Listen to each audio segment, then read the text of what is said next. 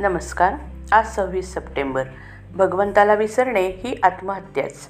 एकदा एका माणसाने पक्वान्ने कशी तयार करावी हे शिकवण्याची शाळा काढली. त्या शाळेमध्ये तो मनुष्य शब्दांच्या सहाय्याने निरनिराळी पक्वान्ने कशी तयार करायची हे आपल्या विद्यार्थ्यांना समजावून सांगे. पण त्या विद्यार्थ्यांना घरी भाकरी करून खाण्यापुरते पीठ देखील मिळत नसे. त्यांना त्या पक्वानांच्या ज्ञानाचा काय उपयोग होईल बरे? त्याचप्रमाणे वेदांताच्या गोष्टी किंवा ज्ञान हे पकवानाच्या ज्ञानासारखे आहे. जो मनुष्य वेदांताचा नुसता अभ्यास करतो त्याला त्यापासून तसा काही फायदा होत नाही.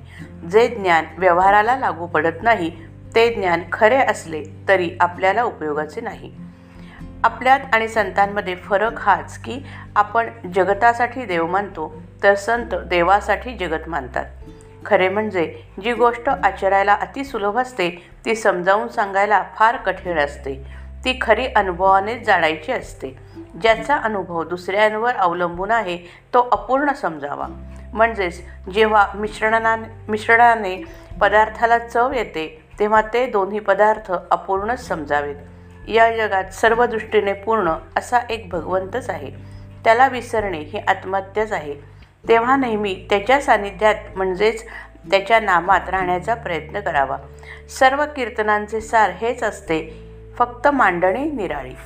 रामरायांनी सर्व वानरांना सीतामाई सीतामाईचा शोध करायला सांगितले. जो तो हू हू करून शोधासाठी निघून गेला परंतु मारुती अतिबुद्धिमान. त्याने सीतेला कसे ओळखायचे म्हणून विचारले. त्यावर श्रीरामांनी तिचे पुष्कळ वर्णन केले. ती सुंदर आहे म्हणून सांगितले. परंतु सुंदर स्त्री कशी दिसते हेच त्याला माहिती नाही. तेव्हा श्रीराम प्रभू त्याला म्हणाले तुला मी काय सांगतो हे कळलेले दिसत नाही.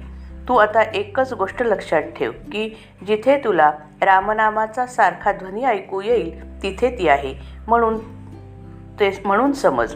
तेव्हा ती खूण मारुतीरायाला पटली. ज्याला भगवंताच्या नामाची खूण मनापासून समजली त्याच्या जन्माचे सार्थक झाले. त्याचा परमार्थ सफल झाला आणि त्याला जगात मिळवायचे बाकी असे काही राहिलेच नाही. मारुतीरायाची भक्ती फार मोठी.